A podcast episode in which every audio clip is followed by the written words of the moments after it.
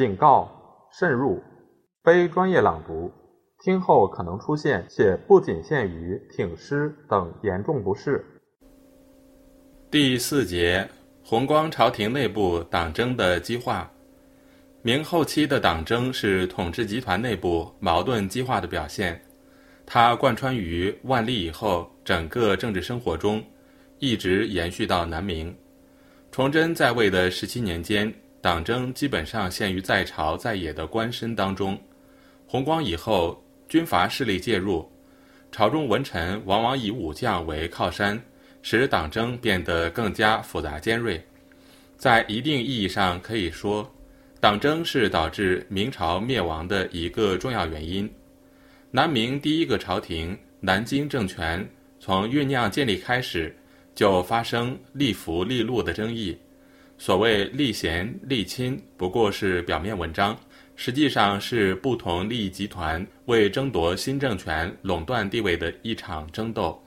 弘光即位的时候，全国已处于四分五裂的状态，清朝、大顺。以至张献忠的大西政权都面临一个争取人才为己所用的问题，弘光政权也不例外。在争取人才方面，史可法是比较清醒的。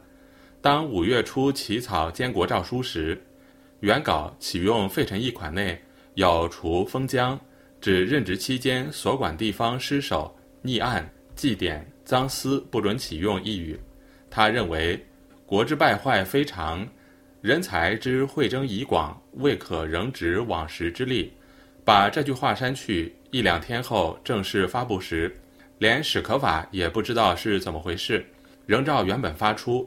后来史可法上言，又引马士英奏曰：“监国诏书据阁臣史可法书位，逆案等事俱抹去，而吕大器添入之。”是以容臣而增减诏书也。总之，集中于南京附近江浙人文荟萃之地的一批官僚，他们大多是东林附社人士，有一个如意算盘：一方面趁北都陷没，朝臣除极少数死节以外，几乎都投降了大顺政权，成为从贼伪官；一方面又以不准启用逆案等旧例为理由，阻挡另一批在野官绅入仕。这样可以为自己控制从中央到地方的全部要经铺平道路。由于历史的原因，他们担心福王朱由崧继位可能掀翻逆案，使自己在政治上失势。朱由崧不得不凭借四镇武将的支持登上帝位，由此形成武将武功封爵、跋扈自雄的局面。四镇的遥控朝政。使东林副社党人垄断朝政的图谋遭到重大挫折，这本来是他们自己种下的苦果。然而，一贯以清流自命的东林复社骨干，从来不肯承认自己私心自用，而是集中火力攻击投机取巧的马士英和他援引的阮大铖。似乎事情全坏在马阮乱政，掀翻逆案，正人君子联袂而去。众小偏偏入朝，终于导致南京弘光政权的覆亡。这种观点由黄宗羲创立的浙东史派发扬光大，流传三百多年，至今尚未廓清。弘光出力的时候，大臣多是东林附社人士心中的正人君子。这种局面没有维持多久，江约广、高宏图、张慎言、刘宗周等人相继被排挤出朝。然而，这并不是掀翻逆案的结果。直到弘光朝廷覆亡，列明魏忠贤逆案中的人物极少启用，何况弘光朝廷面对的是大顺和清方，启用不启用逆案官绅无关大局。清兵进入北京后，留用大批降闯官员，礼聘逆案首魁冯全，是其成功之策，而不是失败之助。弘光朝廷内部。矛盾酝酿和激化始终是围绕定策问题展开的。就东林附社骨干人士而言，本意是从帮派利益出发，反对迎立福王。福王既立，天位已定，东林附社骨干人士希望破产。四镇和及时转舵的马士英以定策之功自诩，洋洋得意。东林复社人士妒意倍增，他们既不敢把矛头指向当今皇帝，只好把马士英作为攻击的靶子。马士英固然不是旧时之相，但把他打入令册，列入明史《奸臣传》是毫无道理的。至于把他同阮大铖挂在一起，称之为烟祸，更是无中生有。马士英热衷于权势，这在明末官场上是一种极为普遍的现象。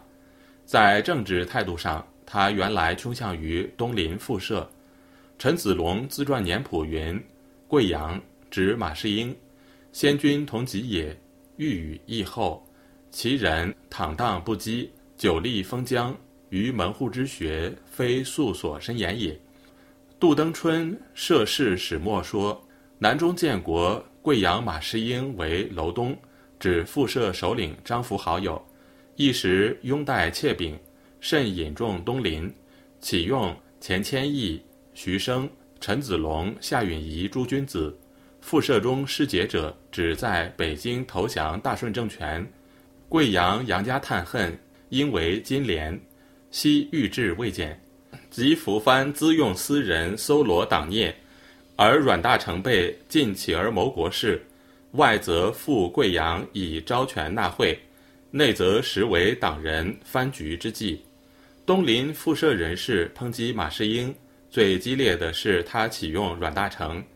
由于阮大铖名列崇祯初魏忠贤逆案，于是把掀翻逆案作为。马士英的一条主要罪状，全线出击。然而，这条罪名能否成立，很值得研究。第一，阮大铖为人小有才，本非治节之士，这是一回事；他的列名魏忠贤逆案是否恰当，又是一回事。归庄写道：“怀宁阮大铖出本清流，即东林。阮在园中，六科几事中，资既深。”简都御史左福丘、斗光，其同乡也。因遇其长科而高义种载，无锡都县疑其人，以为不可。嘉善为扩元，大中还朝，即转隶科都给事中。阮为资应属己，而未夺之，遂击而入邪人之党。积成阮入彼党，未使非失计。盖阮实有可用之才，悉诸君子无使贪使诈之作用也。当魏忠贤声势煊赫之时，阮大铖并没有明显的劣迹，在朝时间也极短。他之所以列入钦定逆案原因，是崇祯帝继位，魏忠贤刚刚垮台，朝廷上两派势力的争斗尚未明朗化。阮大铖急于入朝做官，草拟了两份内容不同的奏书。一是专攻魏党，一是所谓合并共算，也就是既攻魏党又攻东林。他派人把书稿送往北京，请友人杨维元相机行事。不料杨维元取己所需，把后一书封禁。这件两面开弓的奏书通过邸报流传后，东林人士为之大哗。阮大铖因此以因行赞导的罪名列入逆案第三等。永不续用。平心而论，东林复社人士门户之见极深，他们把阮大铖打成逆案，很难自圆其说。比如说，他夜见魏忠贤后，随即行贿给魏的门子赎出名次，就是莫须有的罪状。说他在魏忠贤得势之时即辞职还家，是早已看出魏忠贤必定垮台，更站不住脚。阮大铖在魏忠贤垮台之后还看不清政局的走向，怎么能说他在天启年间就预知朱由校会短命，崇祯帝将即位？总之，因行赞导的罪名难以成立。阮大铖触眉头是在崇祯初，出于投机得罪了东林党人。王思任说他时遇偶谬，丁遇人科，触忌招前，未竟导致。遂放逸归田，白眼既傲，止于桃花扇影之下，故取便窝。阮大铖政治上失意，借寓南京，边演新戏，交结朋友，笙歌自娱。这在当时的刘都也是极平常的事。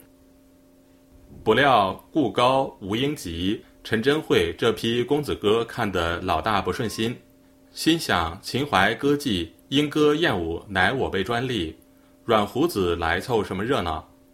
崇祯十一年（一六三八年）八月，他们写了一篇刘都防乱攻坚，广泛征集签名，对阮大铖鸣鼓而攻之。文中充满了危言耸听的不实之词。阮大铖挂名钦定逆案，有口难辩，一败涂地。陈真慧等人自以为痛打落水狗，功德无量。崇祯十四年（一六四一年），东林复社人士以不光彩的手段重会司礼监太监，使周廷儒再次出任首辅。阮大铖为了东山再起，一面参与拼凑贿金，一面向东林诸君子苦苦哀求，所不改心以向事者，有如滋水。一些东林人士表示谅解。又遭到周彪等人的坚决反对。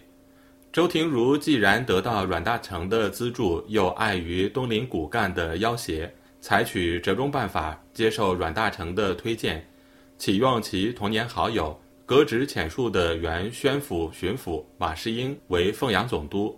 马士英自然对阮大铖有怀恩必报之念。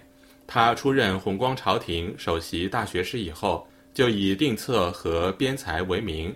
竭力推荐阮大铖，上书说：“臣至浦口，与诸臣面商定策。大臣从山中致书于臣，及操臣刘孔照，借以力扫邪谋，坚持伦序。臣甚委之。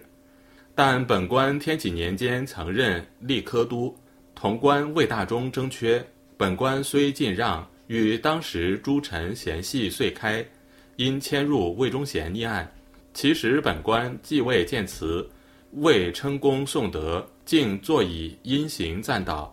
夫谓之赞导，已无实际。且曰因行宁有确据，故臣谓其才可用，最可诱也。马士英的上书立即遭到东林复社人士的强烈反对，他不顾其他阁臣异议，亲自拟票，六月间取得弘光皇帝同意。召逆案为民阮大铖官带来京必见，阮大铖出事已成定局。八月，弘光帝又依从安远侯柳作昌的提议，不经朝臣会议，直接任命他为兵部添摄右侍郎。第二，马士英建议启用阮大铖，原意只是报知遇之恩，并没有掀翻逆案的意思。比起史可法。开逆案之禁要保守得多，这点从他在奏书中为阮大铖开脱阴行赞导的逆迹可以得到证明。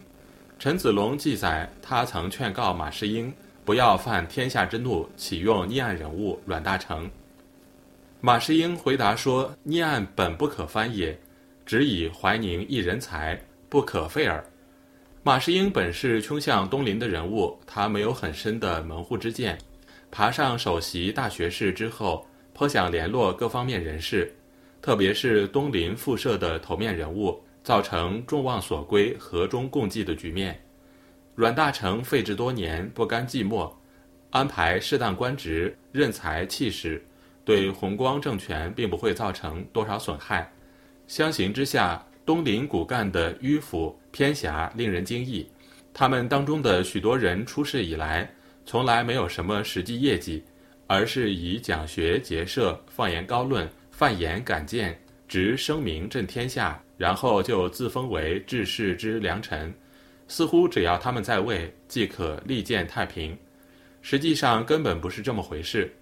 甲申夏初，明朝南方官绅处于国难当头之时，东林复社的主要人物关心的焦点不是如何共赴国难。而是在残存的半壁江山内争夺最高统治权力，排除福王继统的阴谋破产后，他们又以防微杜渐的考虑，唯恐阮大铖启用导致整个逆案掀翻，于是抓住马士英推荐阮大铖一事，大闹朝堂。名望甚高的刘宗周九月初三日上书说：“大成进退，观江左兴衰。”人们议论明末以来的党争时，往往受东林骨干人士的影响偏颇特甚。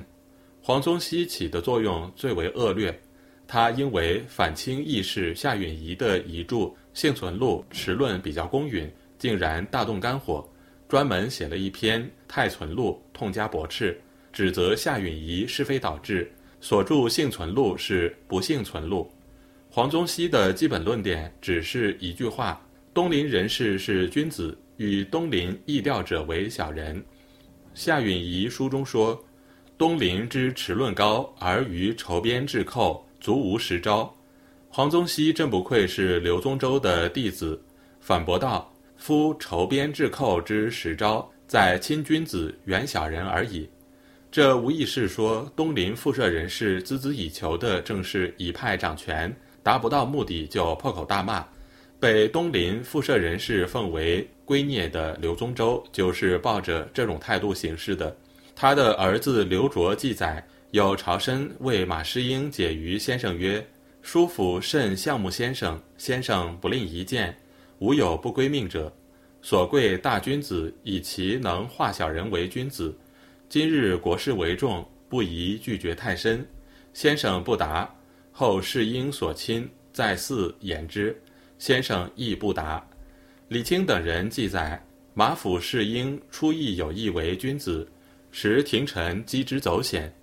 当其出流入阮时，赋诗曰：“苏会才名千古绝，阳台歌舞事无多。若是同房不相度，也应快杀斗连波。盖以若兰欲流，阳台欲软也。”可见马士英并没有排挤东林附社人士的意思。直到弘光元年二月，程义伯、刘孔照上言：“档案昭雪，专为因行赞导，原无实际者言之耳。若献媚有据，岂应翻案？”弘光朝廷接受了这一意见，下令逆案无得滥雪。这又说明整个弘光在位时期并没有掀翻逆案。东林复社人士的记载中常见一种说法。马士英、阮大铖针锋相对地提出，比公逆案，无作顺案相对耳。实际上，大量材料证明，朝野人士中对在北京投顺、大顺政权的官员大加挞伐和主持分等定案的，主要是以气节自命的东林附社人士。马士英曾经上书要求惩办从贼诸臣，其中一段云：“更有大逆之由。”如庶吉士周忠劝进未已，上书于贼，劝其早定江南。昨日病中，东镇刘泽清来见，宋其劝进表一连云：“彼尧舜而多武功，卖汤武而无残德。臣闻之不胜发指。其伯父周应秋、周维持皆为魏忠贤走狗，本犯复为闯贼之臣，削脚瘁于一门，宜加赤足。”而其胞兄周全，上策衣冠之列，其亲堂弟周彪俨然衍亲之属，均当从作，以清逆党。这份奏书斥责周应秋等为魏忠贤走狗，显然没有掀翻逆案的意思。弘光一朝诛杀从贼伪官，仅光时亨、周忠、武肃三人，周彪的被牵连勒令自杀另有原因，这里不能细说。总之，把弘光一朝的党争说成是马阮阉党同东林附社正人君子的较量，并不正确。核心问题始终是围绕着定策而展开的。李清记载了八月间在弘光帝面前的一场争论：时阁臣世英与约广同抵上前，约广曰：“皇上以亲以恤，何立何功？”世英厉声曰。臣无功，以耳背欲立书藩，决意奉迎，故而臣恭耳。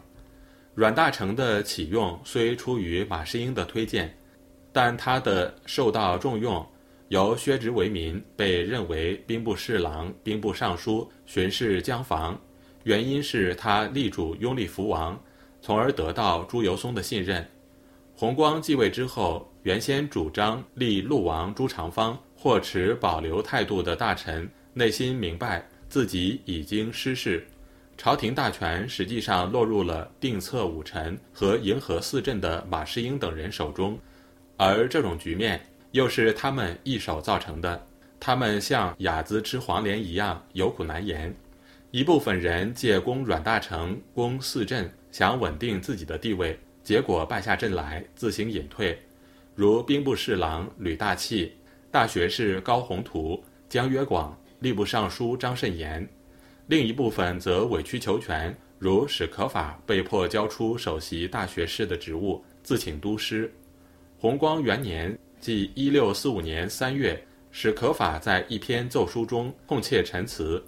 臣草书辅弼，哀痛不胜，数流穷源，因至追恨诸臣误国之事非一，而门户二字实为祸首。从门户生真欲，从真欲生恩怨，从恩怨生攻击。所以春秋之始，首言朋党之诛，而门户之名竟结燕都之局。可见他也意识到自己深受门户牵制之害。另一位东林巨子钱谦益的表现更具特色。他在南京立国前竭力鼓吹利禄。马士英、阮大铖得势后，又摇身一变为马阮唱赞歌。在奏书中说：“臣官三十年来，文臣出阵，克奏夫功者，孙承宗后马士英一人耳。”又说：“先帝钦定逆案，一时握笔之臣未免轻重有心，故出故入。”逆案之故入者，阮大铖当周宗建攻逆燕时，实赞其意，安有引人攻燕而身反赞导者？由于他转变得快，由礼部侍郎升任尚书，弘光立国仅仅一年时间，大臣联袂而去，给人们一种印象，似乎是马软奸臣当道，驱逐群贤。实际上是因为参与定策者多为大臣。在定策中持异议者自必不安其位。另一个原因是那些致仕回家的大臣并没有料到清兵南下，弘光政权迅速瓦解。他们原以为可以雍容有度地在家乡或界域之地，如张慎言过乡绅日子，等待朝廷局面改观时东山再起。自然，他们又一次失算了。事实证明，弘光一朝的大臣当中没有一个安邦定国之才，朝廷大臣矛盾激化，旷日持久的唇枪舌战，置国事于不顾。一些有识之士也感到国难当头，应当捐弃门户之见。七月，户科给事中熊汝霖上言：“臣观目前大势，无论恢复未能，即偏安尚未稳。”孜孜讨究，只应有兵饷战守四字，今改为义同恩怨四字。徐玉德前里居，感愤时事，宜同事书曰：“今日贤邪之辩不可不明，而异同之见不可不化。以君民为心，则合一之志不必合党同群而自无不同；以执掌为务，则求念各分，不必破党换群而自无不义。”用人者执此为恒，其忠君爱民、经白乃心者为君子，否则小人；修职就业、节节在公者为君子，否则小人。可是弘光政权一直是在大臣和军阀的勾心斗角中苟且偷安，在内讧中粉墨登场，在内讧中分崩离析。